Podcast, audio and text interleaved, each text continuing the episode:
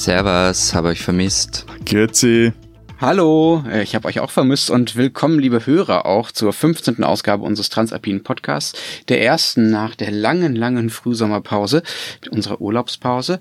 Wir reden heute wieder über zwei Themen und wir, das sind Lenz Jakobsen, stellvertretender Politikchef bei Zeit Online in Berlin. Matthias Daum aus Zürich, Leiter der Schweizer Ausgabe der Zeit. Und Florian Gasser, Redakteur bei den Österreichseiten der Zeit in Wien. Unsere zwei Themen in dieser Ausgabe. Wir wollen zuerst sprechen darüber, warum die Schweiz eigentlich nicht in der E U ist. Es scheint uns so naheliegend und doch machen sie irgendwie nicht mit. Und das zweite Thema, wie ist eigentlich unser Verhältnis, also das Verhältnis der Deutschen und Österreicher und Schweizer zu Italien? Die haben ja da gerade wieder kleinere oder genauer gesagt größere Regierungsprobleme. Ja, während die zwei Spießbürger irgendwie im Urlaub waren und sich die Sonne auf den Bauch scheinen haben lassen, ähm, fand ja ein E U-Gipfel in Sofia statt. Hm. Nicht, nicht mitbekommen. Ja, ja. Ich auch nicht. So soll es sein. Es sei euch vergönnt. Und es ging um den Beitritt der Westbalkanstaaten. Beitrittsperspektive, wann können die endlich zum Club dazu? Und ich habe mir dann die Frage gestellt, und wir haben irgendwie noch nie darüber gesprochen, Matthias, nämlich warum eigentlich die Schweiz nicht Mitglied ist. Also wenn man so ein bisschen ein krantiger Typ ist, was ich ja überhaupt nicht bin.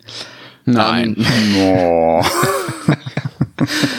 Dann, dann könnte einem ja vielleicht einfallen, dass die Schweiz ein bisschen ein europäischer Rosinenpicker ist, oder? Also ihr wollt zwar alle Vorteile haben, ähm, seid recht stark eingebunden, aber Mitglied sein und solidarisch, das lasst ihr dann lieber sein. Ist es eine Beleidigung oder würdest du der Analyse halbwegs ja, gut, zustimmen? Also, also ich meine, jetzt Rosinenpicker, Trittbrettfahrer, wir sind einerseits hart im Leben und andererseits, so springen ja auch selbst europäische Regierungschefs oder E U-Kommissionssprecher mit der Schweiz um. Also das ist eigentlich Ach. schon das offizielle Wording, wenn es darum geht, die Rolle der Schweiz im vereinten Europa zu definieren.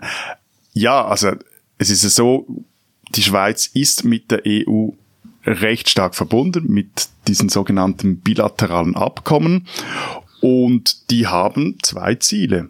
Möglichst viele Vorteile haben, sich aber gleichzeitig zu möglichst wenig verpflichten. Das ist klar. Sag ich ja. Ja, ja, nee, nee, aber jetzt mal ganz abgesehen davon, ob das besonders sympathisch ist, vor allem aus äh, Wiener oder Berliner Optik. Ich meine, für einen Vertrag braucht es immer mindestens zwei Parteien, die ihn unterschreiben. Und das heißt... Also auch die E U scheint ein Interesse daran zu haben, die Schweiz auf irgendeine Art und Weise in diesen europäischen Binnenmarkt zu integrieren. Nur kurz zwei Zahlen. zwanzig sechzehn gingen vierundfünfzig Prozent der Schweizer Exporte in den E U-Raum. Das waren etwa hundertdreizehn Milliarden Schweizer Franken.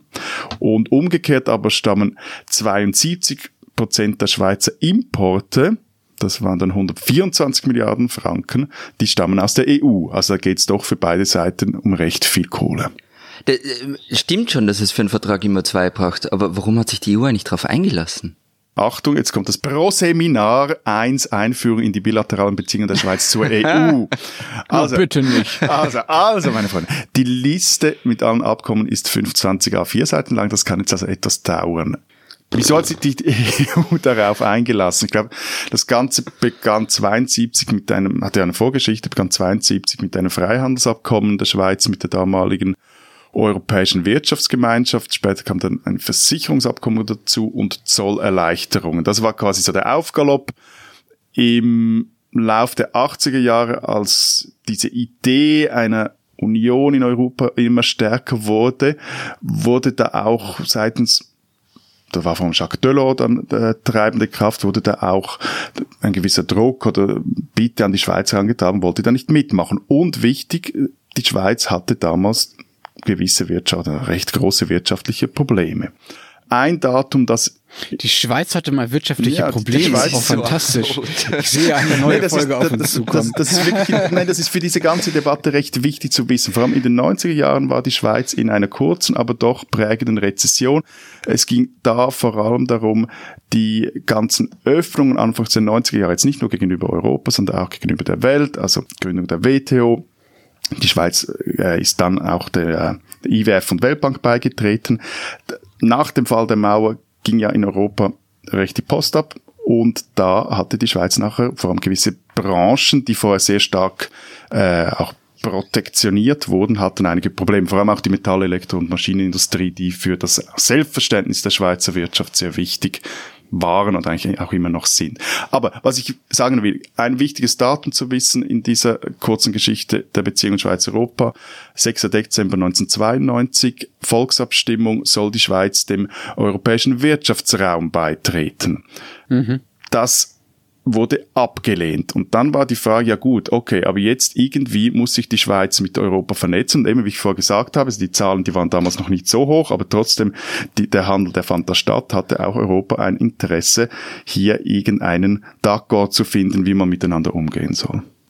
Ey, Herr Professor, ist schon gut, aber das haben wir jetzt auch verstanden. Die Schweiz ist keine Insel, aber Meister, weil du so schön dozierst und trotzdem nicht zum Punkt kommst, warum zur Hölle ist die Schweiz nicht Mitglied? Also okay, diese Abstimmung zum E W R, aber warum entscheidet man sich dagegen? Ich meine, schau auf die Landkarte. Das wäre doch logisch. Die liegt mittendrin. Ja. Wie kommt ihr auf die Idee, können überhaupt anders zu, anders zu können, als mitzumachen? Gut, also jetzt gibt's zwei Dinge. Entweder ich doziere jetzt wirklich über Schweizer Geschichte, das lasse ich jetzt aber sein, weil das Danke. Da könnten wir Jahrzehnte, Jahrhunderte zurückgehen über die Inselrolle der Schweiz und was das doch halt bis zu einem gewissen bis Grad... sechzehnhundertachtundvierzig, für, oder? Westfälischer Frieden. Nee, nee, nee, nee, nee, da können wir noch viel weiter zurückgehen. Und diese Sonderrolle dieses Kleinstaats im Herzen von Europa. Aber bleiben wir in den neunziger Jahren. Wieso nicht E U-Beitritt? Weil, also eben, es gab diese Volksabstimmung zweiundneunzig. E W R galt als offiziell als Trainingslager für den E U-Beitritt und dann wurde diese, schon der E W R-Beitritt abgelehnt. Also da hast du ja ein Problem. Du hast eine Volksmehrheit, die klar sagt, nee, wir wollen da nicht mitmachen. Also brauchst du neue Lösungen. Also brauchst du von beiden Seiten neue Lösungen. Und die neue Lösung, das war dann die Erfindung der, der Schweizer und der europäischen Diplomaten, waren diese bilateralen Abkommen. Und es ist ja auch nicht so, also wenn du sagst, ja, wir sind nicht dabei, nicht solidarisch, et cetera, pp, Rosinenpicker, Trittbrettfahrer, ja, ja, das, das stimmt alles, aber gleichzeitig, und das wird aus Schweizer Optik immer wieder vergessen, wir können auch nicht mitbestimmen. Also im, im Rahmen der mhm. Erweiterung dieser bilateralen Abkommen ist die Schweiz zum Beispiel auch Mitglied bei Schengen-Dublin, mhm. bei diesem Abkommen. Da sitzt die Schweiz mit am Tisch.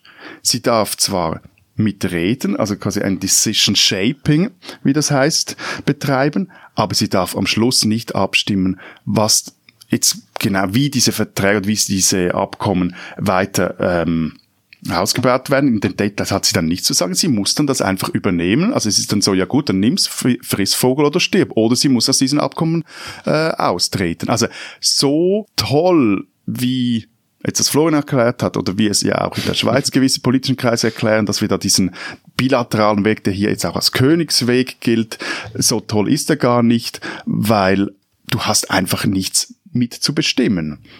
Gut, aber dafür musst ihr auch nicht zahlen, ne? Also ihr müsst das E U-Budget, was ja jetzt wieder ausgebaut werden soll, wahrscheinlich müsst ihr halt irgendwie nicht mittragen und da werdet ihr wahrscheinlich einer der größten Nettozahler, ne? Gut, also weil, es, weil ihr ja eure schöne kleine Wirtschaftskrise in den neunzigern mittlerweile recht äh, imposant überwunden habt. Wobei das, es stimmt so halb, also es, äh, die Schweiz hat zweimal sogenannte Kohäsionsmilliarden bezahlt, einmal bei der E U-Osterweiterung, Entschuldigung, und jetzt auch ähm, hat sie die nochmals erneuert, also es geht da schon auch Geld nach Europa und sie bezahlt ja auch in gewisse europäische Programme ein, bei denen sie auch Mitglied ist, profitiert aber auch wiederum von denen. Okay. Und wie ist denn überhaupt das Schweizer Verhältnis zu Brüssel, wenn ihr diese komische Konstellation habt? Also irgendwie macht ihr was mit denen gemeinsam, aber irgendwie dürft ihr nicht mitbestimmen, aber irgendwie wollt ihr auch nicht so wirklich dabei sein. In Deutschland und auch in Österreich ist Brüssel ja eigentlich ein sehr bequemes Feindbild, ne? Also alles, was von Brüssel kommt, ist irgendwie Fremdbestimmung. Das äh, hilft vielen Populisten aus verschiedenen Lagern, in verschiedenen Ländern. Das habt ihr in der Schweiz dann ja eigentlich nicht, ne? Also zu Brüssel habt ihr dann eigentlich ein Nicht-Verhältnis, oder wie sieht das aus? Also kein Feindbild. Nein, überhaupt nicht. Im Gegenteil. Also wir sind zwar nicht Mitglied, aber das Feindbild Brüssel, das pflegen wir, beziehungsweise pflegt hier vor allem eine Partei, nämlich die nationalkonservative S V P äh, in extenso. Also früher hieß es Moskau einfach, mhm. da wollte man die Landes, heute will man die Landesverräter nach Brüssel schicken. Äh, eben die S V P hat eigentlich die ganze Europapolitik auf das böse Brüssel, auf diesem Moloch, auf Bürokratie. Also das sind die genau gleichen äh, Ausdrücke, die man im österreichischen und in der österreichischen und deutschen E U-Debatte hört. In der Schweiz geht es dann sogar zurück bis äh, zu Schillers Wilhelm Tell. Also das war damals war es der Gessler, der uns unterdrückte, und in dieser Logik ist das dann im einundzwanzigsten Jahrhundert der E U-Kommissionspräsident Juncker. Eben, ist zwar völliger Quatsch, aber damit lässt sich sehr gut Politik machen. Also ich meine, jetzt nur nochmals ein Beispiel von wegen abhängig oder nicht, dass jetzt diese neue Datenschutzverordnung der E U, da heißt es natürlich jetzt auch klar aus Brüssel, schaut mal, also wir haben jetzt das eingeführt und wir, wir erwarten dann also von euch so innerhalb zwei Jahren, dass ihr da nachzieht. Also kriegst du jetzt hm. auch die ganzen E-Mails, ob du in den Newslettern bleiben möchtest? Ja klar, ja, ja, aber und so und und Schweizer Unternehmen sind jetzt so nicht ganz sicher, was das für sie bedeutet und, und was sie da jetzt machen ma- müssen, aber sobald du natürlich auch dann in Europa ein Geschäft hast, äh, betrifft dich das sowieso. Hm. Und was noch wichtig ist, dass eben dieser, was ich vorhin erwähnt habe, dieser bilaterale Weg oder diese bilateralen Abkommen, die so als äh, Königsweg gelten in der Schweiz, die sind jetzt, dieser Weg, da ist man jetzt auch so an einem Ende angekommen und weiß eigentlich nicht mehr richtig weiter, weil mhm. zurzeit will die E U, dass die Schweiz mit ihr ein sogenanntes Rahmenabkommen abschließt. Also mal so ein, diese ganzen Verträge unter ein institutionelles Dach setzt. Da geht's vor allem auch darum, was macht man im Streitfall, wer hat da was zu sagen, welches Recht steht vor welchem. Und da ist man jetzt seit Jahren noch nicht mal am Verhandeln, sondern mehr mal am Diskutieren, was ist überhaupt möglich, et cetera. Aber sowohl außen wie innenpolitisch. Aber Matthias, noch einmal zurück zur eigentlichen Frage, warum ihr nicht Mitglied seid. Ähm, wir haben schon mal über die Neutralität gesprochen, aber war die bei der Frage, ob die Schweiz beitreten soll oder nicht, eigentlich ein Thema? Das war ein Thema, es ging, das war das eine und das andere ging, ist so die Angst, die Unabhängigkeit zu verlieren, die Volksrechte, die Ausgebauten hm. zu verlieren und das kann man nicht wegdiskutieren. Bei einem E U-Beitritt gäbe es gewisse Probleme mit den, äh, mit der ausgebauten Mitbestimmung, vor allem auf nationaler Ebene in der Schweiz. Mhm. Also, dass es durchaus möglich ist. Ich bin jetzt da etwas im Konjunktiv, weil das teilweise auch umstritten ist und das Ganze Bibliotheken füllt, aber es ist nicht so, dass das einfach telgel gehen würde, dass man dann über das genau selbe noch abstimmen könnte, wie jetzt in der Schweiz. Das heißt, okay, das heißt, wenn die Schweiz E U-Mitglied werden würde, würde die direkte Demokratie in der Schweiz leiden. Kann man das so? Ja. Zusammenfassen? Oder und, ja, okay. und, das, und auch natürlich äh, die Idee jetzt, also was du vorhin, Lenz, gesagt hast, eben die, diese kleine Krise in den neunziger wurde überwunden, die Schweiz floriert. Äh, wieso soll man da einem Gebilde beitreten, das halt auch in, also in ganzen breiten Kreisen in der Schweiz, noch viel breiter als in Deutschland oder Österreich, halt als Failing E U gilt mhm. und das sowieso keine Zukunft hat und mit diesem großen Koloss, da, da hat man auch Angst, irgendwie unterzugehen und will lieber da so auf eine Art allein das Starke sein. Hm. Ja, es ist interessant, dass ihr in der Schweiz überhaupt die Diskussion habt, ne, ob ihr Mitglied sein wollt oder nicht und euch sogar dagegen entschieden habt. Hier in Deutschland ist es ja quasi von Anfang an klar gewesen, dass man mitmacht. Man war ja einer der Miterfinder der E U und war ja eigentlich dankbar, dass man überhaupt irgendwie mitmachen durfte, ja. Und auch in der jetzigen Diskussion darum, wie die E U eigentlich sich weiterentwickeln soll, gibt es zwar so ein paar Stimmen von Seiten der AfD und noch ein paar anderen, die sagen, da läuft irgendwie viel falsch in Brüssel, man muss den Euro abschaffen. Es gibt aber selbst bei der AfD super wenige, also nicht mal die Mehrheit, glaube ich, die sagt, wir müssen aus der E U austreten, wir müssen die E U abschaffen, ja. Und das ist wirklich eine Partei, die eigentlich noch rechts von dem ist, was, äh, was in euren Ländern irgendwie in dem Bereich schon groß ist. So. Und ähm, es gab im Koalitionsvertrag jetzt einen ganz spannenden Satz. Da steht äh, zum, im Kapitel zur E U nämlich äh, wörtlich drin, wir sind bereit zu höheren Beiträgen Deutschlands zum E U-Haushalt. So. Das heißt, in einem Papier, was noch überhaupt nichts mit E U zu tun hat, ja, also wo noch gar nicht, bevor die Verhandlungen überhaupt begonnen haben, darum, wer demnächst in Europa wie viel zahlen will, sagen die regierenden Parteien in Deutschland schon mal offiziell, übrigens, wir zahlen gerne mehr. So, das finde ich schon echt spektakulär und echt sehr besonders am deutschen E U-Verständnis. Das gibt es wirklich nirgends, glaube ja. ich, in der Form. Also in Österreich sind ja vor allem zwei Dinge wichtig, keine höheren Beiträge und keine Senkung der Landwirtschaftssubventionen. Aber wieso habt ihr eigentlich in diesem Verein mitgemacht oder macht ihr in diesem Verein mit, Florian? Weil es Sinn macht, Matthias, weil es einfach Sinn macht. Wir durften ja lange das nicht. Ein, das, ist ein, das ist ein super Argument, es macht einfach Sinn. Isst deine Jetzt. Erbsen, lieber kleiner Bub, es ist gesund und macht einfach Sinn. Also, hoch zu. Also wir wollten ja eigentlich immer schon irgendwie ein bisschen beitreten, aber wir durften nicht. Im Staatsvertrag steht ja drinnen, dass äh, Österreich mit Deutschland keine politische oder wirtschaftliche Vereinigung machen kann oder zusammen, nähere Zusammenarbeit, das sogenannte Anschlussverbot. Österreich hatte dann, war der Mitbegründer der EFTA, der die Schweiz ja auch angehört, also dieser Freihandelszone in, in Europa, dem immer kleineren Verein. Aber es gibt zum Beispiel eine Berechnung des Münchner I F O-Instituts ähm, in einer Studie zwanzig Jahre Österreich in der E U. Würde Österreich austreten, dann wären das bis zu neun Prozent des B I Ps, die einfach von heute auf morgen weg wären. Und selbst wenn Österreich einen Deal wie die Schweiz kriegen würde, was es nicht kriegen würde, dann wären es noch immer bis zu drei Prozent des B I P, die, die einfach fehlen. Und damit eingerechnet aber diese, sind noch gar aber nicht Florian, die, ja. Aber diese Studien gab es doch in, in Großbritannien auch und das hat die Leute auch nicht gestört. Sie haben trotzdem für den Brexit gestimmt. Ja, also mal warten, was rauskommt.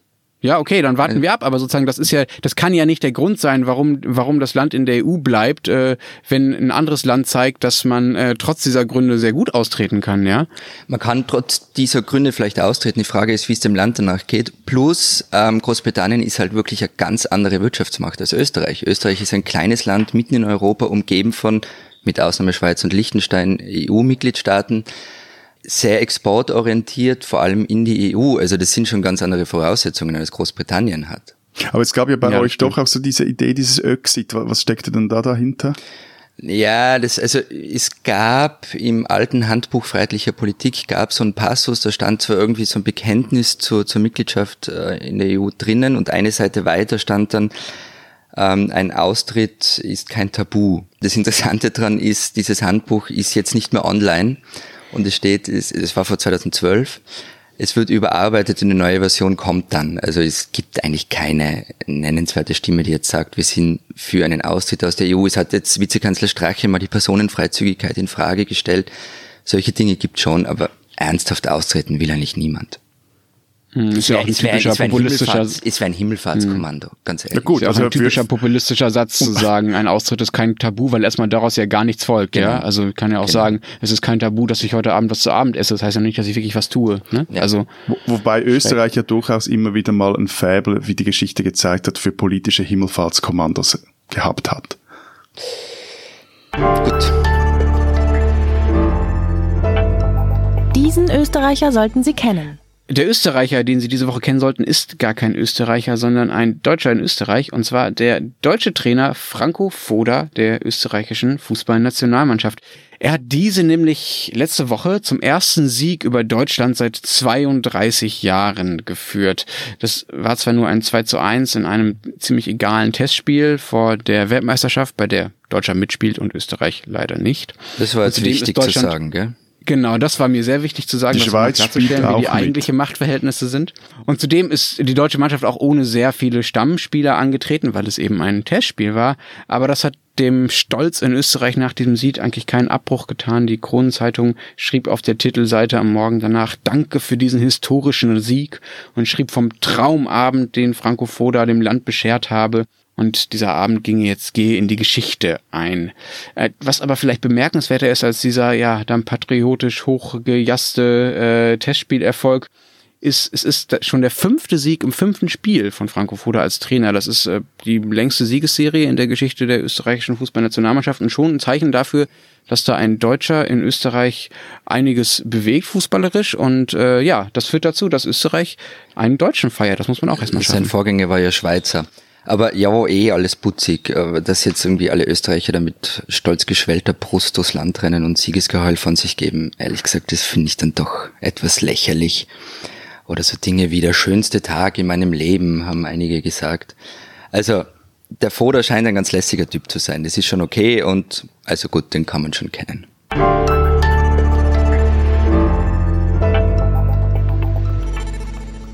Wir kommen zum zweiten Thema, Italien und unser Verhältnis zu Italien. Das Thema ist nicht ganz zufällig gewählt. Ich komme nämlich gerade aus Italien und am vorletzten Sonntagabend, also vor neun oder zehn Tagen ungefähr, saß ich gerade nach einem, nach meinem Urlaub in Italien auf der Rückfahrt in einem tollen Restaurant in einem Dorf in der Nähe des Gardasees und habe so eine riesige Platte gegrillter Meeresfrüchte gegessen und es schmeckte alles fantastisch und um mich herum saßen lauter gut gekleidete italienische Familien, die lachten und aßen und dann piepte mein Handy. Und ich guckte auf das Handy und sah eine Eilmeldung eines deutschen Mediums, Regierungsbildung in Italien gescheitert. So, dann habe ich hochgeguckt, habe mich umgeguckt, habe dann nach Zeichen gesucht, dass das die Leute um mich herum irgendwie beschäftigt, dass da in ihrem Land irgendwie gerade keine Regierung zustande kommt. Aber das war natürlich völliger Quatsch. Die haben halt einfach weiter gegessen und ich war der Einzige, der so ein bisschen verstohlen sich im Raum umgeguckt hat, so ein bisschen seine gute Essenslaune verloren hatte, komischerweise. Und ich habe mich ehrlich gesagt selten so deutsch gefühlt wie in diesem Moment. Warum das? Naja, weil ich, äh, weil ich das, das habe ich ja beschrieben, also weil ich das Gefühl hatte, das muss man doch jetzt irgendwie merken, dass dieses Land politische Probleme hat. Die müssen doch irgendwie anders essen oder irgendwie weniger lachen oder so, ja. Also als gäbe es quasi einen direkten, eine direkte Verbindung zwischen dem, wie die Leute so ihr privates, alltägliches, kleines Leben leben und dem, was äh, in der Regierung passiert, so. Und das ist natürlich, das ist natürlich sehr deutsch, weil in Deutschland die Sensibilität für sowas schon irgendwie höher ist und äh, die Hysterie, die du ja auch immer beschreibst, Matthias, natürlich auch viel größer ist. Also wenn hier eine, Regierungs- eine Regierung nicht zustande kommt, dann reden quasi alle wochenlang über nichts anderes, ja. Also natürlich essen die auch immer noch gut und so, aber ich glaube schon, dass das im öffentlichen Leben eine andere und eine ernstere und auch eine verbissenere Rolle irgendwie spielt, so politische Krisen, als das in Italien der Fall ist. Also was, was natürlich was, was mit der italienischen Geschichte zu tun hat. Was mich ja vor allem etwas schockiert, ist, dass du die Eilmeldungen, die Push-Meldungen nicht mal in deinem Urlaub abstellst. Ja, das habe ich auch bereut, ehrlich gesagt. Das war nicht so schön. Ich habe zwar meine Mails abbestellt, das war schon mal sehr gut. Ich habe auch eure Mails und eure Chat-Nachrichten nicht bekommen. Das war sehr schön, sorry. Ähm, aber ähm, die Push-Meldung hatte ich aus irgendwelchen, aus irgendwelchen skurrilen Gründen noch an und die haben mich dann da sogar in der Pizzeria erreicht. Das war hart.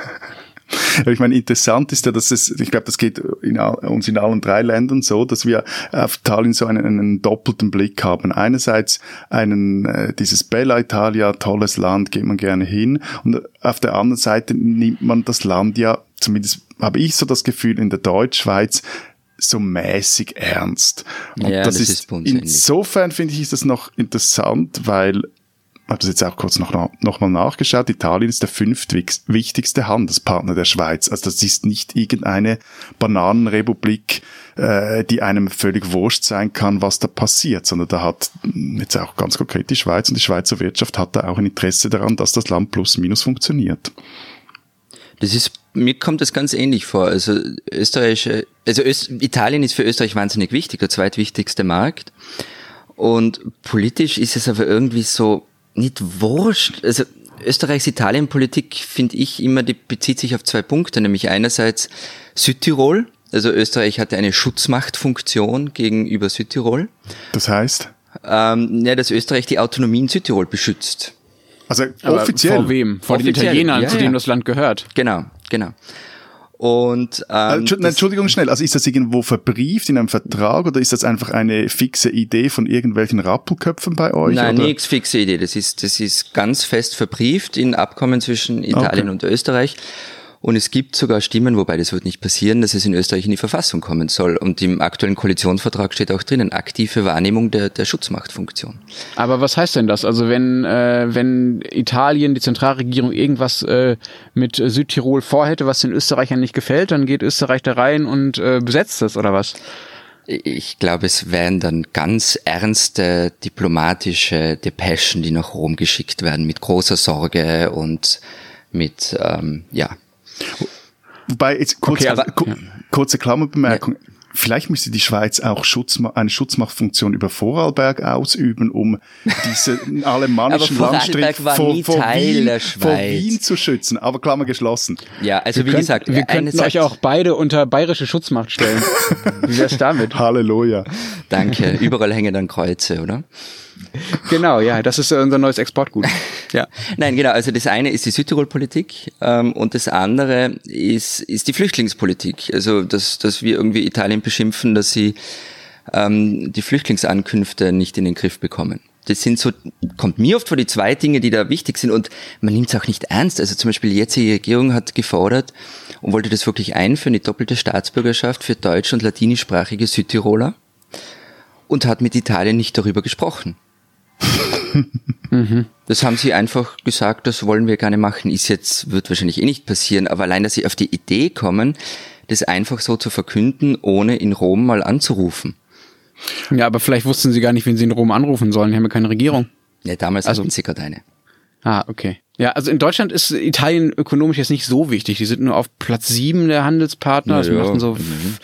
fünf Prozent ungefähr äh, des äh, Imports und Exports macht das ungefähr aus, äh, aus deutscher Sicht so. Und ich glaube auch deshalb ähm, gibt es so ein sehr, ja, man kann schon sagen, überhebliches Verhältnis und gleichzeitig so ein neidisches Verhältnis zwischen zwischen Deutschen und, ähm, und Italienern, zwischen Deutschen und Italien genauer gesagt. Also einerseits dieser ja, dieser Spott und diese Arroganz gegenüber den Italienern, die halt irgendwie das alles nicht gebacken kriegen und da mit ihrem Mezzogiorno irgendwie vor sich hin kruscheln seit Jahrzehnten und einfach nicht auf die Beine kommen und irgendwie immer Geld aus Europa kriegen und lieber faul in der Sonne liegen. So, das ist das Klischee. Hm. Aber das Ding ist ja, dass die Deutschen auch gerne faul in, in der italienischen Sonne liegen. Ja? Also es gibt gleichzeitig die Sehnsucht genau danach. Ne? Also es war jahrzehntelang so, dass wenn Deutsche in Urlaub gefahren sind, das war quasi synonym mit, wir fahren nach Italien. So, ja. Also diese Massenwanderung über die Alpen auf der Suche nach dem Dolce Vita ist schon das, was sehr, sehr prägend war für das deutsch-italienische Verhältnis. Ja, apropos Heim, ich musste ja gut lachen, als ich am Samstag zuerst das neue Spiegelcover gesehen habe mit diesem äh, aus Spaghetti geformten Galgenstrick, das aussah, ja, wie wenn jetzt Steve Bannon himself als Art Director eingesprungen wäre. Aber Moment, ganz kurz zu, zu, nein, zur Ehrenrettung, der Text war richtig gut. Ja, ja, ja, ja gut, aber ja. eben, aber das, ich, ich rede jetzt einfach vom Cover, also ja. irgendwie mit diesem äh, Spaghetti-Galgenstrick und dann tags darauf erreicht mich die Meldung aus Hamburg, dass das auch so fortschrittlich florierende Deutschland in einer der größten Städte leider eben mal den Flughafen für einen ganzen Tag äh, schließen musste, weil es irgendwo einen Kurzschluss gab. Also dieses weil ein weil eine Kabelummantlung Ummantlung nicht mehr ganz dicht war. Das war der Grund, wirklich völlig skurril, ja. ja nein, aber also diese Häme, diese deutsche Häme, die irritiert mich schon zwischendurch. Ich meine, ich finde das ja auch lustig. Ich finde solche Cover auch durchaus durchaus ähm, ja ja, ich ich äh, Ich teile einen gewissen schwarzen Humor, will mich da auch überhaupt nicht empören, aber woher kommt die Lenz? Ich kapiere das jetzt nicht. Ja, vor allem, sie ist nicht neu, oder? Sie ist nicht neu. Diese Häme, so auch das war doch bei Griechen, Griechen, ja. die, die, wie sie Drachmen verteilt haben in Athen. Ich meine, ja. Naja, also, wenn...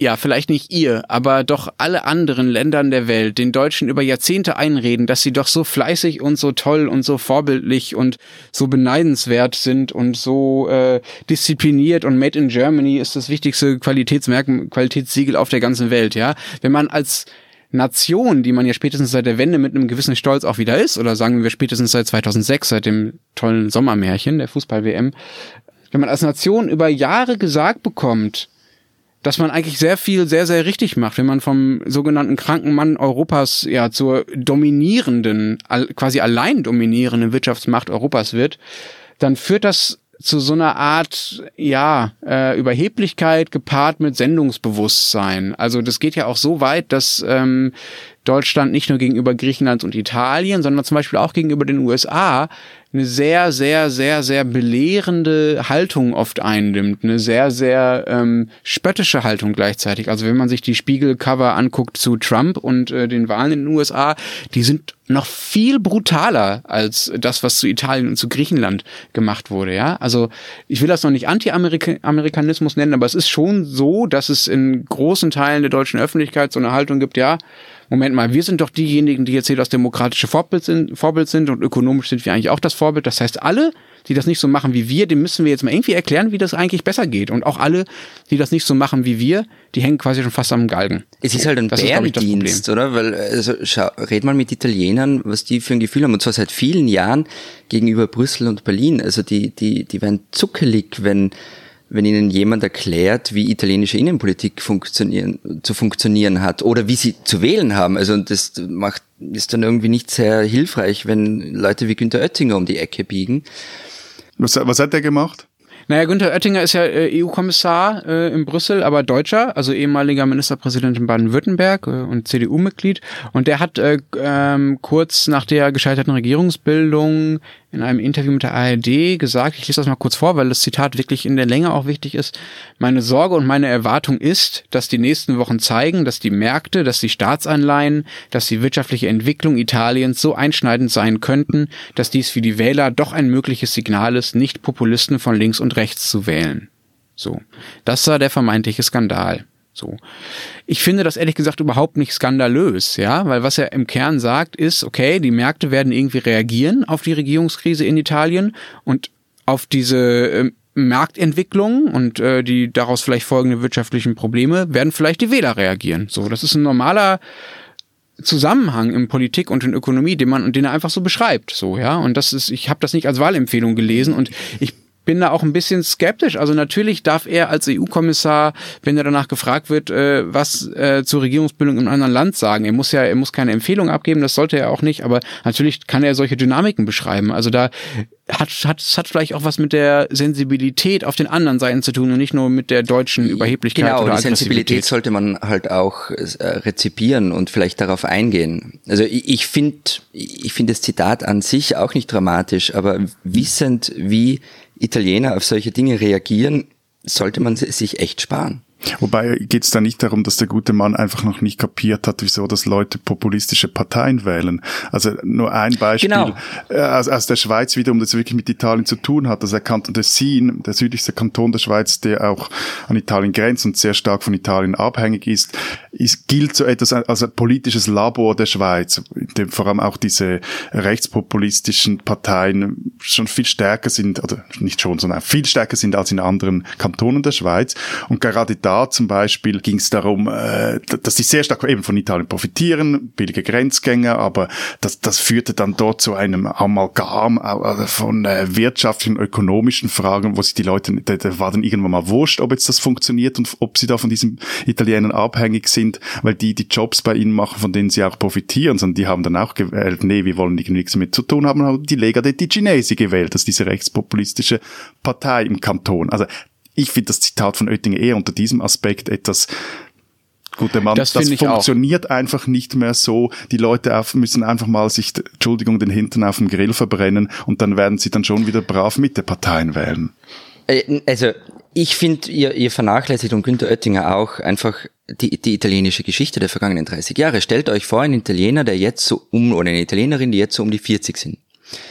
Ähm, als sie politisch sozialisiert wurden, ähm, brach gerade das alte Parteiensystem zusammen. Also irgendwie alle korrupt, alle mit der Mafia verbandelt, Tangentopoli, die großen Prozesse.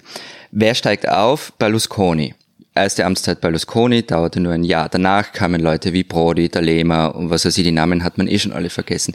Dann kam wieder Berlusconi. Also es war so, wir können eh wählen, wen wir wollen. Es passiert eh immer nichts Gescheites. Das ist, glaube ich, das eigentliche Dilemma. Und wenn dann jemand von außen kommt und sagt, jetzt wählt's aber mal was Anständiges. Also, dass man da leicht unrund wird, das kann ich schon verstehen. Ja, verstehen kann ich es auch, aber ich, also um nochmal ganz kurz was zu der deutschen Perspektive zu sagen, ich finde es schon auch ähm, schwierig zu sagen, ähm, Deutsche dürfen weniger sagen als auch als andere, ja, also auch als äh, Vertreter aus Frankreich oder anderen europäischen Ländern, weil sie irgendwie so viel Macht und so eine historische, so eine besondere Rolle haben. Also ich finde schon, dass äh, mit ähm, der Macht und mit dem Einfluss, den Deutschland hat, sei es in Brüssel oder sei es auf anderen Wegen, auch, äh, ja, einerseits das Recht einhergeht, auch irgendwie natürlich Dinge irgendwie zu sagen und sich irgendwie einzumischen, aber auch die Verantwortung. Und das ist, glaube ich, das Problem. So, ne? Also äh, wir haben jetzt gerade die Verhandlungen über das E U-Budget und wir haben die Frage, ähm, wie, wie die E U-Institutionen umgebaut werden.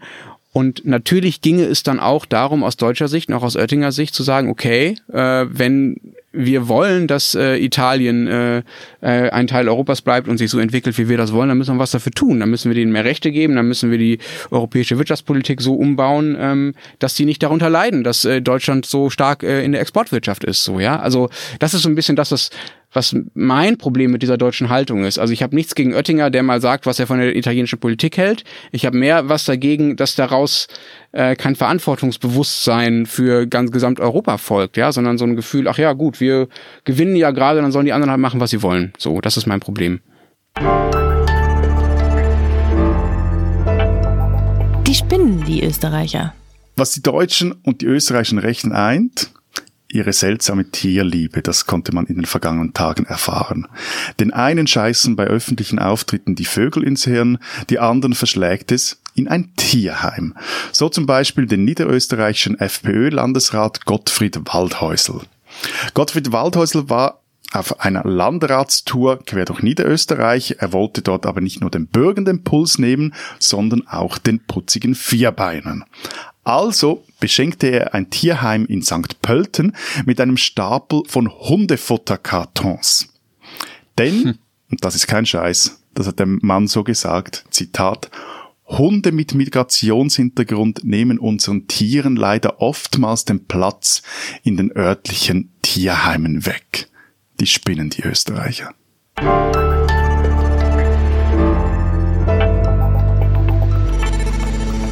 Das war's diese Woche bei unserem Transalpinen Podcast, dem ersten nach der dreiwöchigen Urlaubspause. Wenn Sie uns beschimpfen wollen oder uns loben wollen oder Themenanregungen haben, dann mailen Sie uns doch an alpen at zeit punkt de.